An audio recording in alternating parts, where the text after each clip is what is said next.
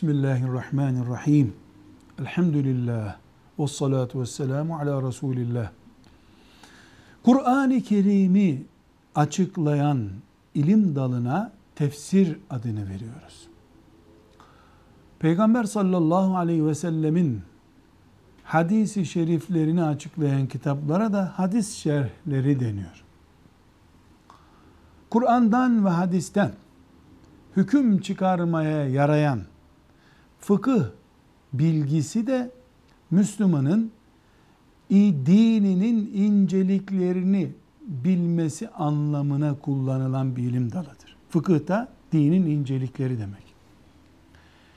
Resulullah sallallahu aleyhi ve sellem Efendimizin doğumundan vefatına kadar olan 63 yıllık hayatını tarih bilgisi olarak anlatan ilim dalına da Siret-i Nebi adı verilir. Kısaca da siret diyoruz. Siret-i Nebi tefsir gibi, hadis gibi, fıkıh gibi dinin hükümlerini öğreten bir ilim dalı değildir. Siret-i Nebi Peygamber sallallahu aleyhi ve sellemin hayatını anlatan ilim dalıdır. Dolayısıyla bir Müslüman siret bilgisini okurken kitaplardan namazın ayrıntılarını, orucun ayrıntılarını, evliliğin ayrıntılarını öğrenemez.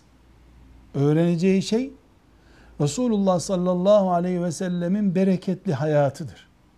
Mübarek günleridir. Çünkü Peygamber sallallahu aleyhi ve sellemin sözleri, nasihatleri, açıklamaları ve ayrıntılı bilgileri siret kitaplarında yoktur.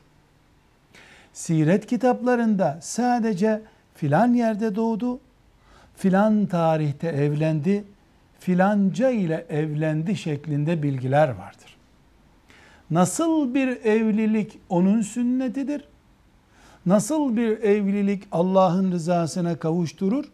Nasıl bir namazı Resulullah sallallahu aleyhi ve sellem bize öğretmiştir?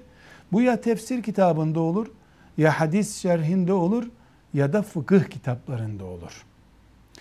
Bu anlattığımız ayrıntı siret bilgisinin önemsizliği, gereksizliğini göstermiyor. Her Müslüman siret kitabı okumalıdır. Ama bu okuduğu siret kitabı öğüt içindir.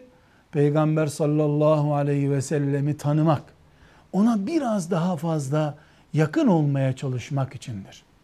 Siret kitapları heyecan yüklüdür. Siret kitapları aşk artırır. Siret kitabı enerji yükler. Ama uygulama bilgimiz fıkıhtadır. Hadis şerhlerindedir. Kur'an-ı Kerim'de ve tefsirlerindedir.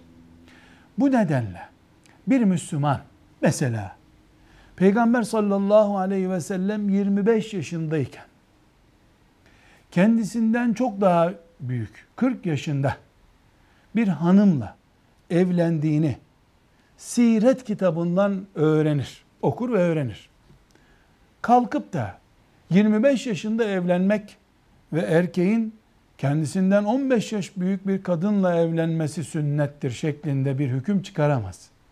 Çünkü bu siret bilgisi Resulullah sallallahu aleyhi ve selleme ait bir bilgidir. Ama onun bizden böyle bir uygulama isteyip istemediğine dair bir açıklama getirmemektedir. Kaç yaşında ve ne zaman evlenmek gerektiği siret kitabından öğrenilmez.